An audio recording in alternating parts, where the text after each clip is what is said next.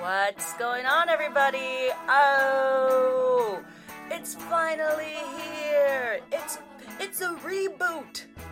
It's a reboot. What's up, everybody? Uh, this is finally another episode of To Be Continued with Cristela Alonzo, and as always, I am uh, Cristela Alonzo, and um, I would like to thank you right off the bat for listening to this right now because um, I've been away for a while. And the fact that you're listening to it right now actually means that you were interested in hearing what I had to say, which kind of blows my mind because I have been on a sabbatical.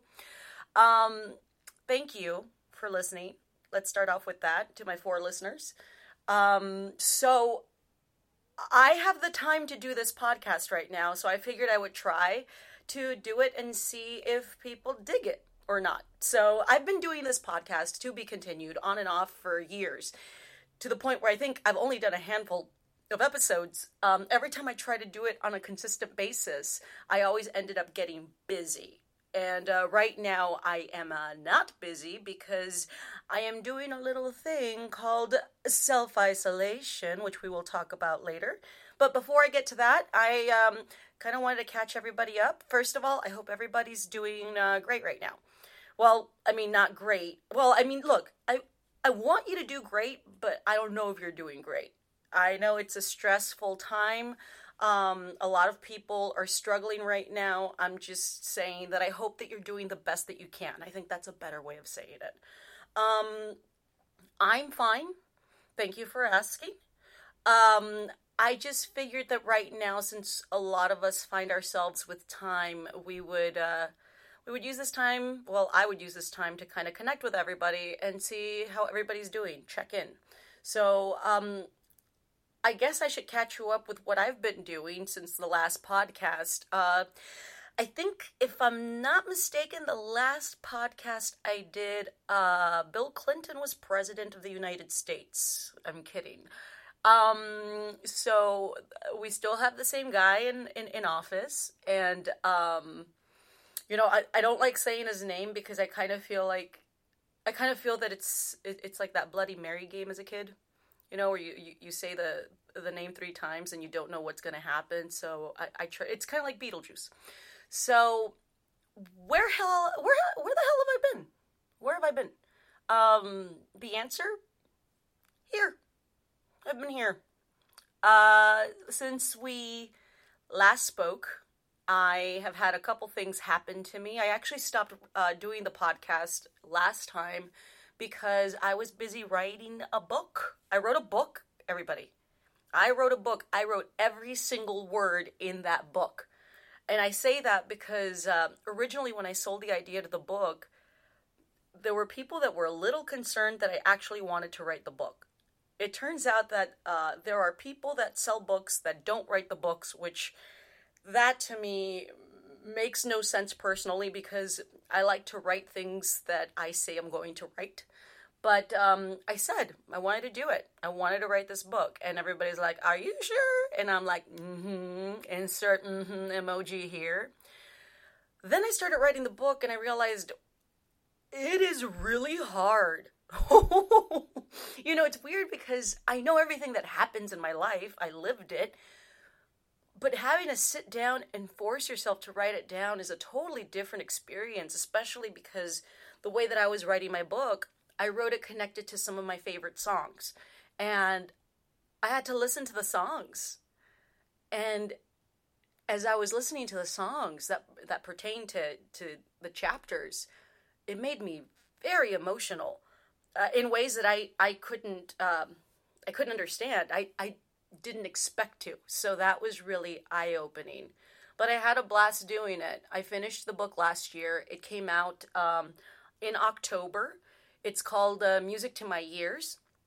It was uh, released by Simon and Schuster, Atria Books, an, an imprint from Simon and Schuster, and it's actually available in Spanish as well. Um, which is really cool. Uh, in Spanish, the book is called La Música en Mi Vida, and it came and it, that was available December 10th.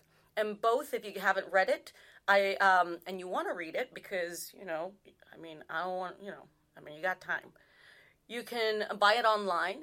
Uh, you can do the hardbook edition. Um, in Spanish, it's paperback, and you can also do it in Audible uh, in English. I didn't do the Audible in Spanish, so uh, perdóname.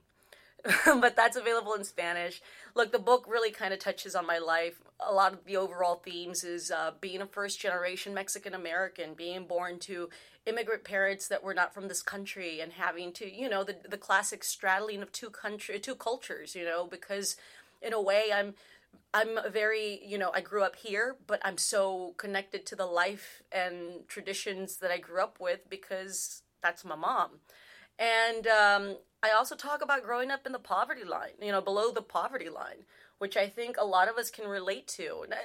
You know, it's that thing where I think it, for me, it was important to talk about that because I feel that a lot of people like to focus on stories about power and success and maybe sometimes don't think about where it came from. And I'm not saying that I'm powerful or successful.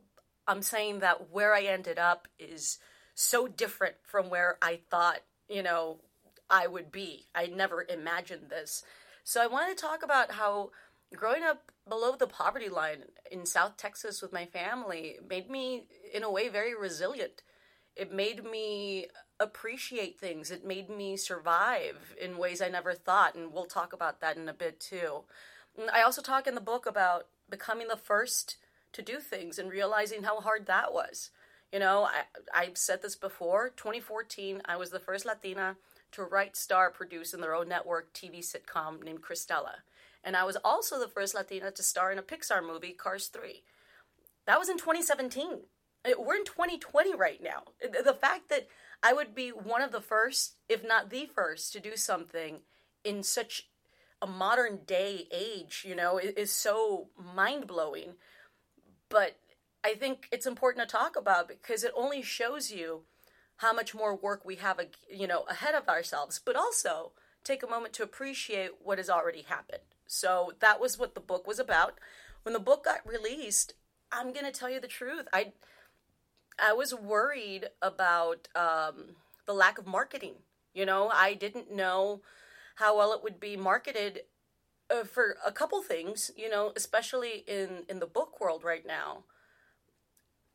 My opinion is is that you know in order to sell books right now, you have to be a super famous person or you have to have been fired by the president and written a book about your time in the White House.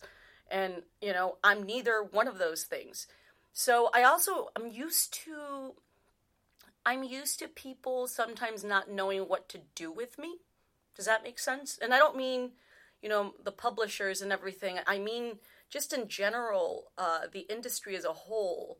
Uh, sometimes they see me and they think that immediately I have to be marketed as a very super Latino kind of um, entity. You know what I mean? Because my face doesn't say that I'm Latina. Like I have to kind of like my. It's almost like my face has an accent. That's how people like uh, people have treated me in the past. You know. Um, so I decided to go on a stand-up tour. And I did 40 cities in three months to promote my book. I did a book signing after every one of my shows. I loved meeting people. I loved signing the books. I I love talking to people on the road because I feel like in the meet and greets, that's the moment where I get to connect with people and see what they're thinking. You know, to me, that's such an important tool that so many of us don't have the privilege of using, you know? I think for me, that was one of the reasons that my sitcom years ago, um, I really tried to guide it with the tone of people that would come and see me because because my story and their story connected, and I liked that. So having these moments to talk with people after the shows, it almost made me feel like that's my time to connect with people, check in, and see where we're all at. And I'll tell you, it's great to talk to people. Uh, I was kind of, you know, I kept hearing the same things over and over with, uh, over and over again in all the cities. You know, overall, the number one thing the number one thing people asked me about was, uh, is my show ever coming back? You know, people will say they miss my show, blah, blah, blah. Like, I can't believe it. It's been five years since it was canceled, and people still talk about that show. And we only did 22 episodes. But that just shows you how it stayed with people. And I love that. And I can't believe that. And I consider myself lucky for that. But unfortunately, no, the show can never come back. So unfortunately, that means that I would have to come up with a new idea and and, and go from there. You know, people always ask me, that leads to the second question. When am I doing another show?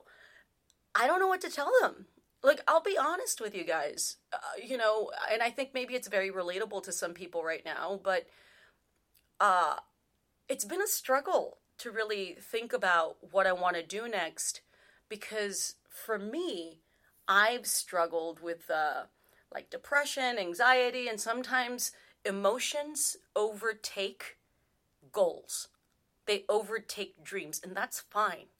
You know, it's that thing where sometimes feelings make you stop. And that's okay. I actually think that's a good thing because that makes that means that you are aware that your mind is saying, "Hey, we need to reset and we need to do it now so that we can be healthy later." And honestly, I just didn't feel like I wanted to do anything. So I, I didn't have that story. So when people ask me, when am I doing another show? I always say, when I do the next show. I don't know. Then people would always keep asking me, What am I working on next? That's a question that used to frustrate me because I know that I know that it comes from good intentions, but you know, they're asking me while I'm promoting the book I just finished writing and I'm now on tour for. So I kind of like living in the moment and acknowledging that that moment is happening at the right time, you know, at the at, at that time at that place, you know. It's a matter of appreciating the present uh, instead of waiting for the future that you don't know will come you know? And i don't mean that in a negative way but we don't know what the future holds so we kind of just have to appreciate the moment that we have right now. The truth is i i really don't know you know? I've been talking to close friends of mine lately you know? And uh really talking to them about what's next. It, we live in such a weird time right now we live in a time where now we have had years of the guy in the White House, and things have changed extremely. I mean, look at where we are right now. We're in the middle of this global pandemic that I never thought, I never thought I would live during something like this. It, it almost feels like I'm like I'm living in a time that I read about in history books but we have iPhones. You know what I mean?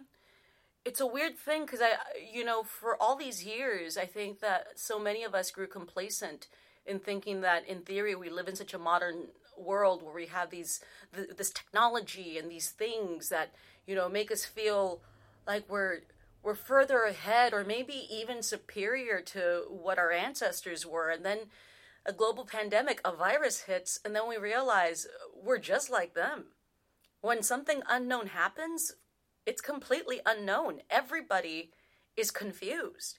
And that's where we are right now. So when I'm thinking, you know, what's next for me? I don't know. But like I said, I've been talking to close friends.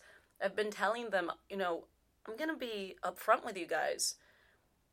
One thing that struggle that I struggle with is this idea. It's the idea of how um, now, because my mom was an immigrant from Mexico, you know, and she grew up in a little village in the middle of nowhere, my mom was just so happy when she moved here and had running water and electricity. It was such a big deal for her to have that. And um, everything after that just felt like a bonus to her, you know? So the idea that any of her kids would try to pursue a dream or try to do something that meant having more than running water and electricity just seemed ridiculous to her. I understand that. But it's this thing where because she thought like that, you know, she kind of made it seem like nothing we could do was special because everything we did was special. Do you know what I mean? In I mean that in regards to having that moment where someone could buy a new car, that was a success story. That's as much of a success as me having my own TV show because both things seem so out of reach for all of us that the idea of gaining something, of attaining it, is just there's some specialness that's lost with it, you know? And it's funny because I feel like that in my career where sometimes if I do something, I'm like, well, you know, we'll see how it goes. The chances of this happening are just so slim. And it's just, it's this thing where I tend to minimize what I do. You know, I, look, I don't want to brag, but I go to therapy. And um, I've got that therapy money. And I was actually talking to this uh, to I was talking about this to my therapist where I have a struggle to acknowledge that I might be good at something for a couple of reasons. And a lot of it has to do being raised Catholic because it's the whole idea of being modest and, you know, being humble and, you know, everything. And the other one is just, it's that thing I was saying about my mom. It's, I mean, her success could be seen as so simple by others. You know, the electricity, the running water, that, you know, buying the car and having a TV show were equally as great and amazing in front of her eyes, you know. Mind you, my mom never got to see any of my success in person, though I'd like to think that she knows what's happening right now. Um, it's interesting too because it kind of goes back to what I was saying about the industry and like the marketing. You know, the reason that I was so fearful about the marketing for my book is because the marketing for things I have done sometimes um, uh, the the choices are very interesting. You know, it's that thing where I don't understand if a Latino project is in English, why do we have to promote it predominantly in Spanish? You know, it's that thing where if certain websites have a Latino uh, spin off, you know, like a Latino uh, subcategory, why do they have to be in Spanish when the programming is in English? You know, it's that thing, you know, it's the assumption that because you're Latino, you would be bilingual. And that's not true. You know, I am. You know, my first Spanish, uh, my first language is Spanish, but as I grew up, I realized uh, there's not a lot of people I know that are bilingual, you know, and that means that maybe we should shift our interests and our programming and our marketing in a way that actually appeals to people that that uh, speak English. You know, it's like I'm not saying like don't speak Spanish. Obviously, what I'm saying is, you know, if a project is in Spanish, I want to promote it in Spanish. If a project is in English, I want to promote it in English too. It just seems that in my background, in my past, I've always had to promote things more in Spanish than in English and everything I've done has been in English, which is so weird, you know. I was talking to a friend of mine about this, really good friend, and he's in uh, he works in the industry too. He's a really funny writer. Really, really funny writer. Ah, man, he is so, like he's smart. Like anytime I have a question, I need an opinion, I ask him because I really value him. He's hilarious. He's one of those guys that it's like he's funny, but he doesn't know how funny he is. So I asked him, you know, why is it, why do you think that I struggle so much in trying to get my point of view out? Why is it that I struggle with people accepting my work as being like the same kind of work that other people do? And he said something fantastic and it actually uh, it made me feel like i wasn't crazy. He kind of said something great about the industry. In a weird way it's almost like it's passive racism that they don't even know about. They're not even aware. They treat my work as a subgenre of real work you know? M- meaning that you know, it, my TV show isn't a TV show, it's a Latino TV show. And therefore, it has to live in Latino spaces. And when I realized that, I thought, you know, there's such a point to that because my friend my friend said it he meant it he's been working in this industry for for years and when he said it i thought you know the subgenre thing is so interesting because uh, you, you, know it, you're right. In a weird way it's kind of like when i um when i don't understand why the latin grammys have to have their own show aside from the regular grammys you know quote unquote regular grammys. I, I you know music is music but same thing with country music too. It's interesting because the idea of like passive racism it's i think it's ignorance. It's that idea that you know because one way of marketing works or one way of promotion works why change it right but does it really work i mean that's why i always say when people talk about diversity you know in the industry i always tell them it's not about getting people in front of the camera it's about getting people everywhere we need people in the writers, directors chairs. You know, we need the we need the executives to understand the plight, to understand the experience. You know, so it's weird because in a weird way, when my friend told me that, I had a, an aha moment. Aha, you know, and it made me feel better.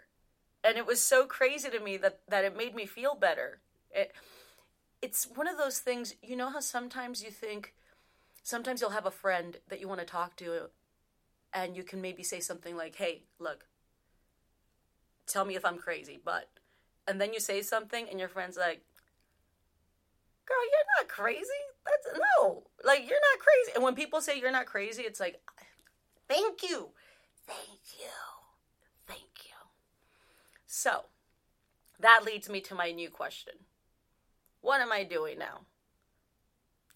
I'm doing what a lot of you guys are doing. I'm self isolating because of the coronavirus. You know, it's funny. I've been seeing all these articles um, online, you know, like about spring trends, like what's new in fashion, skirts, satin, blah, blah. And I'm like, masks and rubber gloves, dude. Ain't no designer stuff here. I need some disinfectant wipes. I don't need a maxi dress. Like, come on now. I'm not going to a luau. I'm going to my living room. So I live in Los Angeles. California was, uh, I think, the first state to lock down uh, the entire state. I have to say, I took it, I took the virus seriously from the beginning. Some people I knew didn't. There was, um, like, no, no, no joke. I was doing a show at a club, and we were in the green room, the room where all the comics hang out, and I had hand sanitizer with me, and I was trying to make sure that I used it, you know, right after I touched the mic and everything because we're all touching the same mic. And uh, we were in the green room, and people were making fun of me for having the hand sanitizer. And I was trying to tell them I uh, would rather be made fun of for being over prepared than um, regret not being prepared at all. That was my thinking. So it was this thing where um, a lot of them in the room started talking about how um, coronavirus was like the flu, you know, and this was, I'm gonna say, this was beginning of March, maybe. I think, yeah, around the beginning of March, maybe end of February. Everybody was talking about how it was kind of like the flu. But the thing is, my point was, we don't know. You see, I, I would rather admit that I'm wrong than to say that I was ignorant. I mean, if the information is there, why not be careful? It's not like it's going to cost me anything to be careful. Um, so we were talking, and then I think someone said in the room uh, that they heard someone in uh, the LA area had it. And the moment that it became local to everybody, it kind of became more serious. And then at that point, they started using my hand sanitizer. because they started feeling paranoid about what if I get it. And I'm like, exactly. What if you get it? Is they don't charge you to be like careful. You got to do it just to do it. So, you know, having said that, I've been on lockdown I would say almost a month or so. I'm doing great. I'm actually doing great being by myself, you know. Um, and I think that goes back to what I was talking about, like the depression and anxiety thing. Um, if this makes sense, I feel like I'm doing really good right now because sometimes I will be at home sad or just feeling down and I'm confined to my home because of my feelings. And right now I'm confined to my home, but I'm not feeling like that. And that makes me feel good.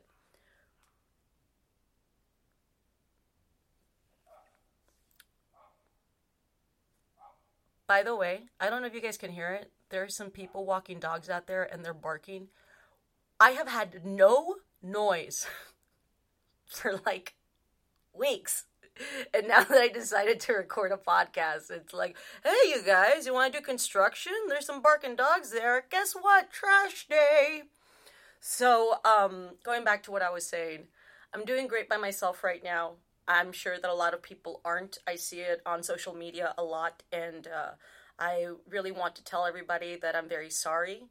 And also, it's very normal to feel like this.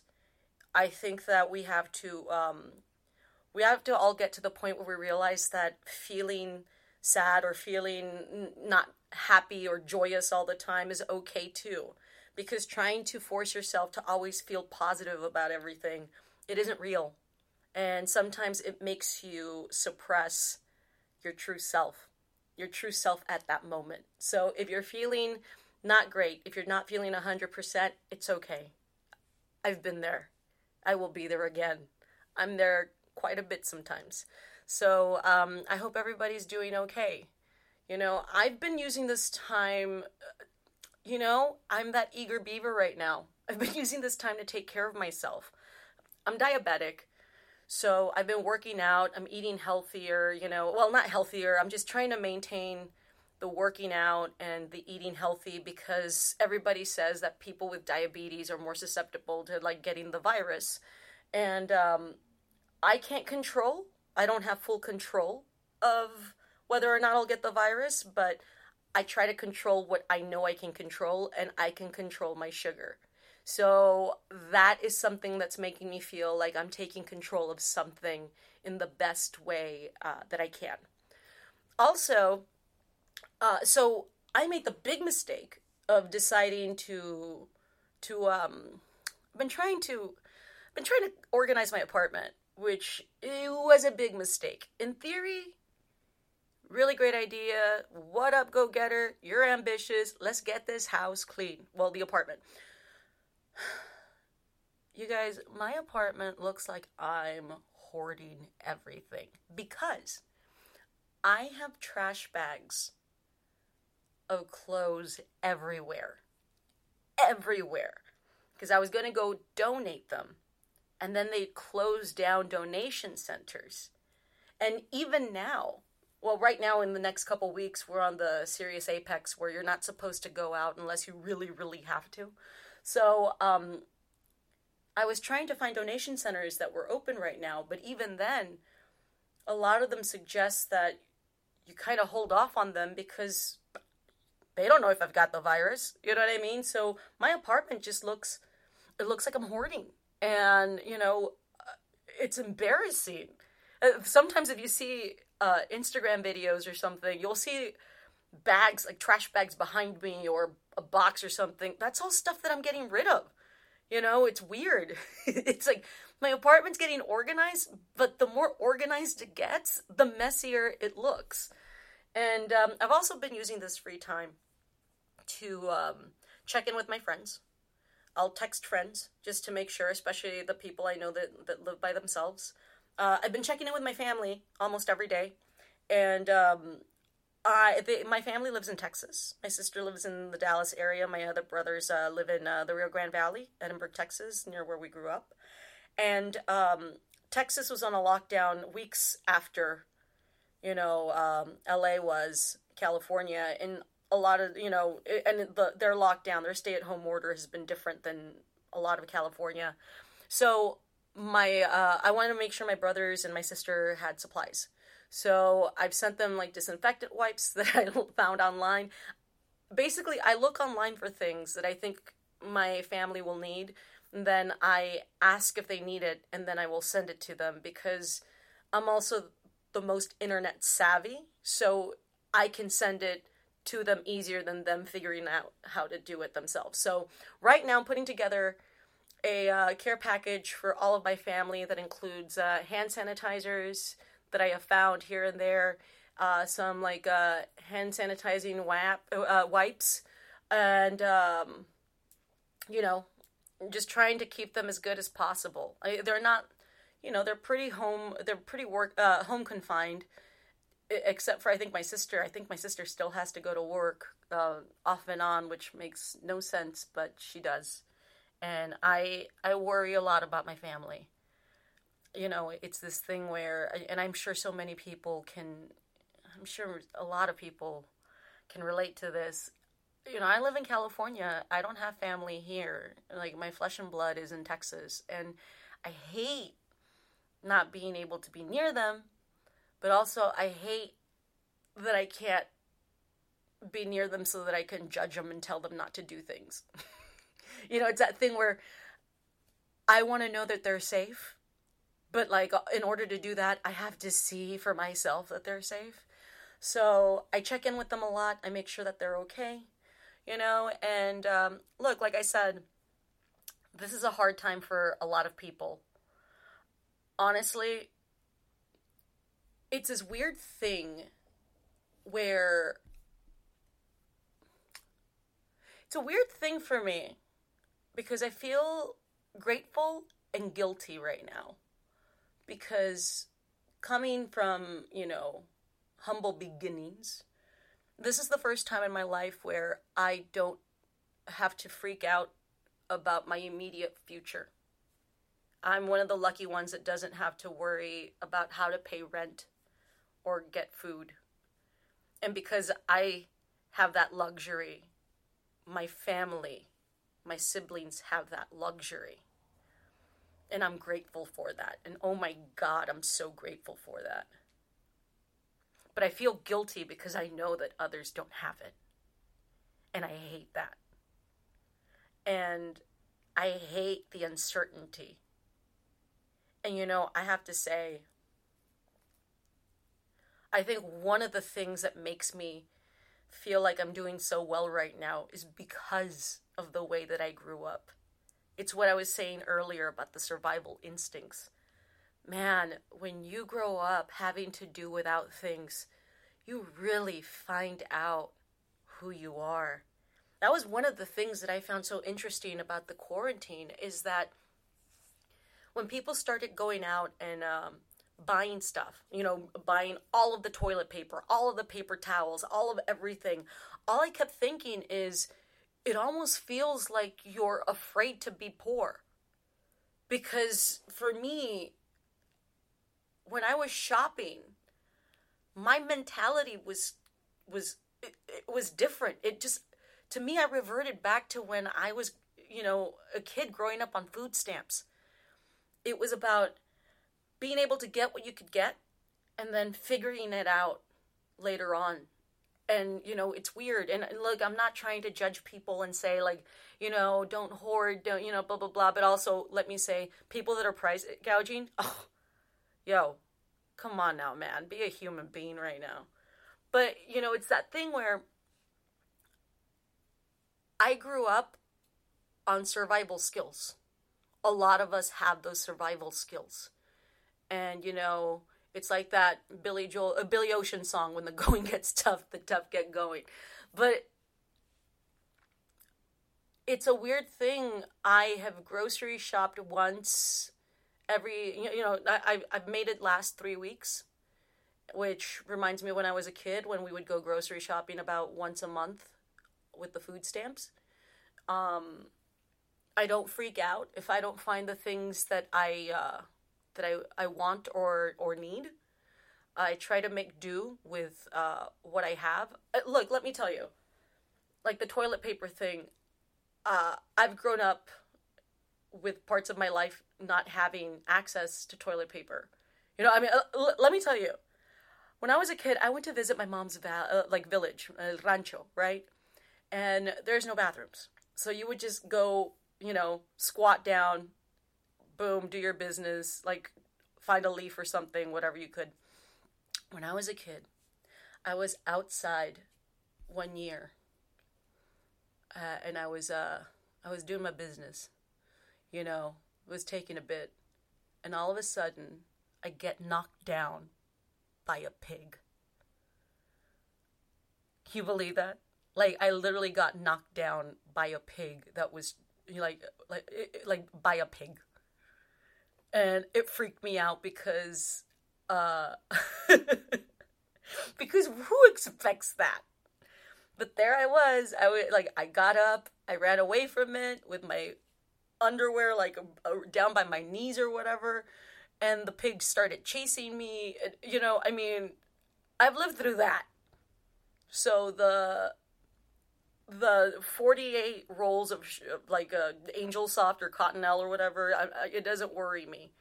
You know it's that thing where um i'm being careful you know and i'm not saying that i'm you know i'm not saying that i'm roughing it by any means but the mentality that i have is that i've i've made it through worse than what i have right now.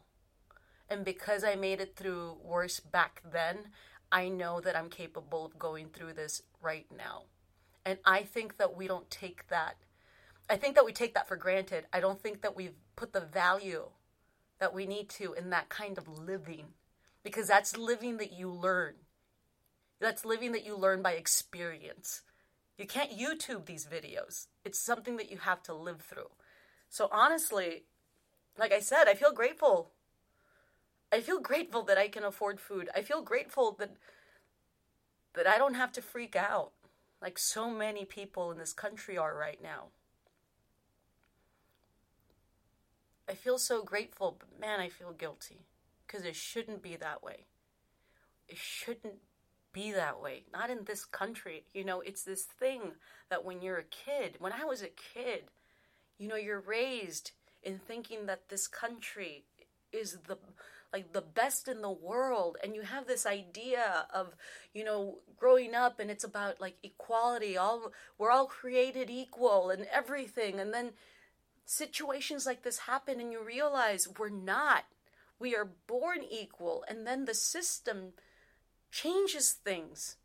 And it's frustrating to me. It's frustrating that in 2020, man, people are struggling to get gloves. They're, they're struggling to get masks.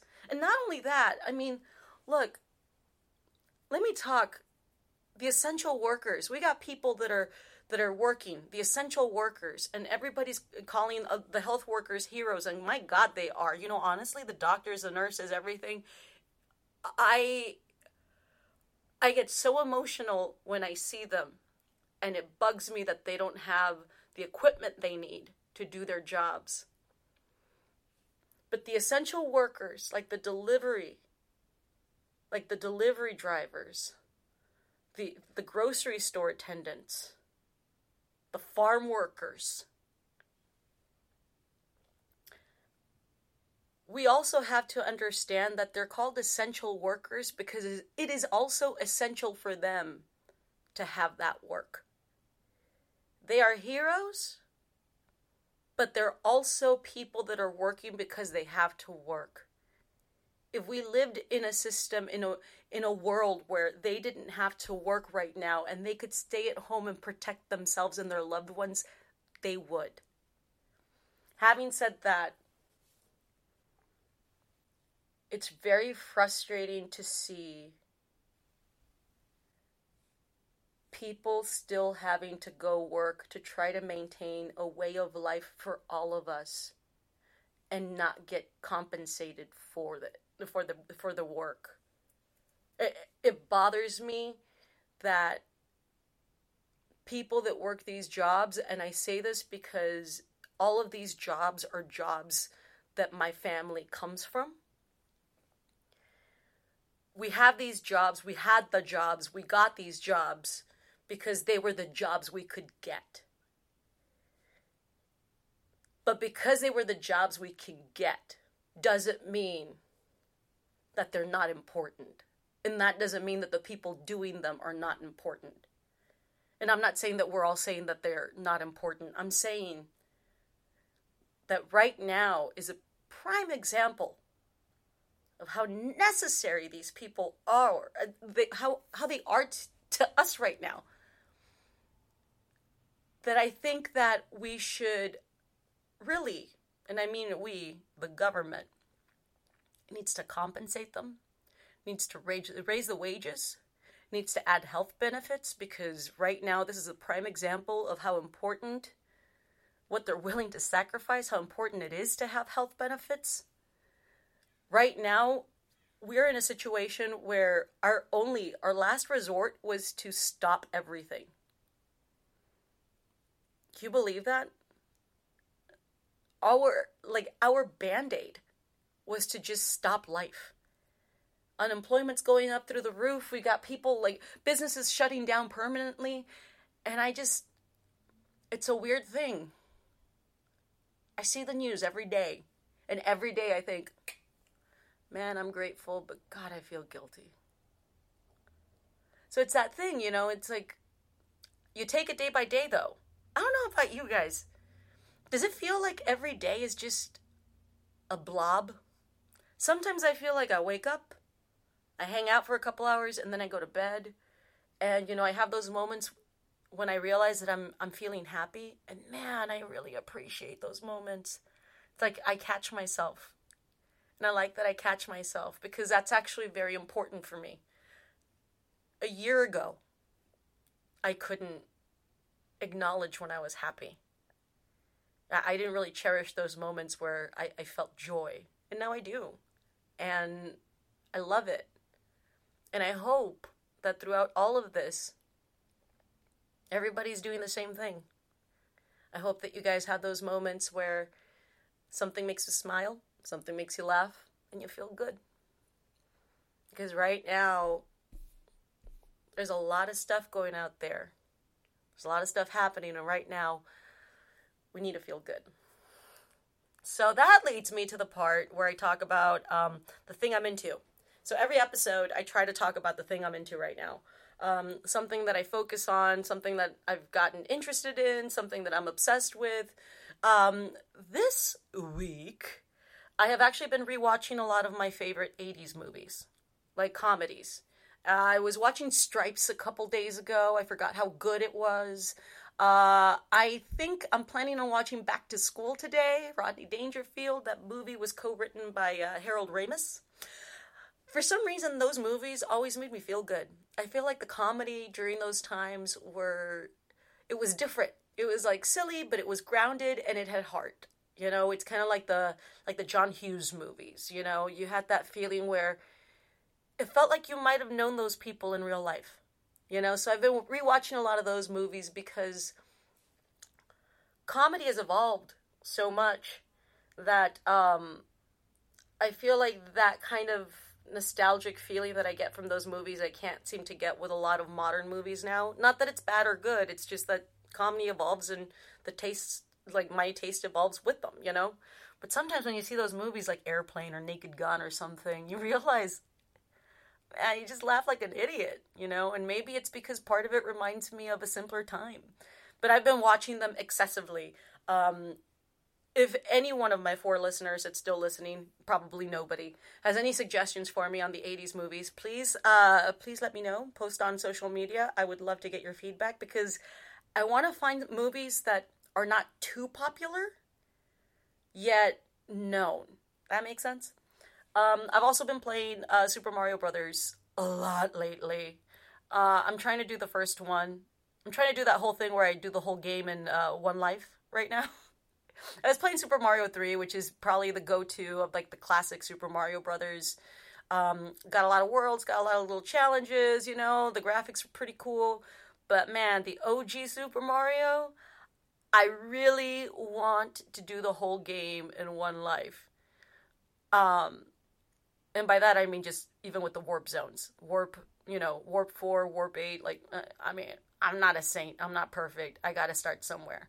But that's what I've been doing this week. I've been doing a lot of 80s movies and Super Mario Brothers. I'm you know, it's funny. I just realized I really am kind of falling into my childhood right now without even thinking about it. Like I it's something that I was seeking and now that I said it out loud, I realized I'm actually I'm talking about things that I used to do as a kid both with what I watch and how I'm living. So it's kind of crazy. Um, I think I'm going to wrap it up. I don't want to make this too long. I feel like it's already been too long. But um, again, uh, thank you for listening. For anybody that's uh, still left listening. Um, look, I'm going to repeat it again. We keep hearing a lot about the people on the front lines. And I'd like to thank every single person that is out there working right now.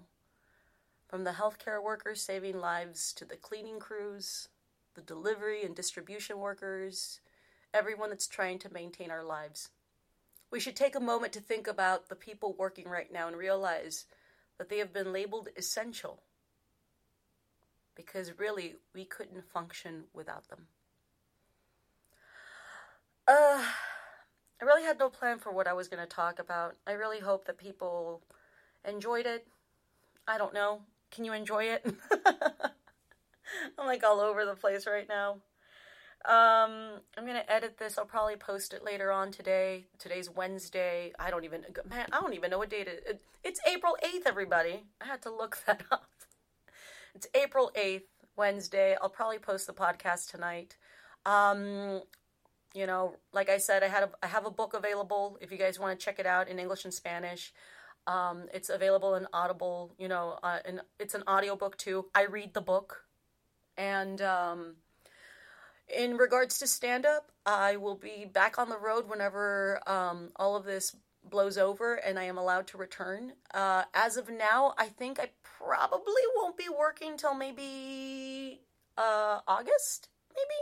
And I think we're we're being hopeful on that. So I will let you guys know if I have any dates coming up because uh, I got a lot of things to talk about. I think we all do. We all need some funness. Um, so thank you for paying attention to me. Again, that's my whole thing. Like, like I was saying earlier, I, you know, I tend to minimize myself so much, and I'm just like, who's gonna listen to this? But uh, thank you for um, taking the time out of your day to listen to me uh, ramble on about things, and um, I hope everybody, again, I hope you're doing good. I hope. Uh, I hope you're doing the best you can. That that's all we can hope for right now, right? Let's all do the best we can. All right, everybody. Um, let's see. Um, let's see how this goes, and maybe, maybe I'll do another podcast next week. I don't know. Maybe. Anyway, hope everybody has a good day. This is Cristela, and you have listened to finally a new episode of To Be Continued. Thank you, everybody, for tuning in. I'll see you next week. Well, actually, I won't see you. I will hear you. Well, I, well, I, I won't hear you. I'll, t- I'll talk to you. I'll talk. I'll, I'll talk to you. Bye.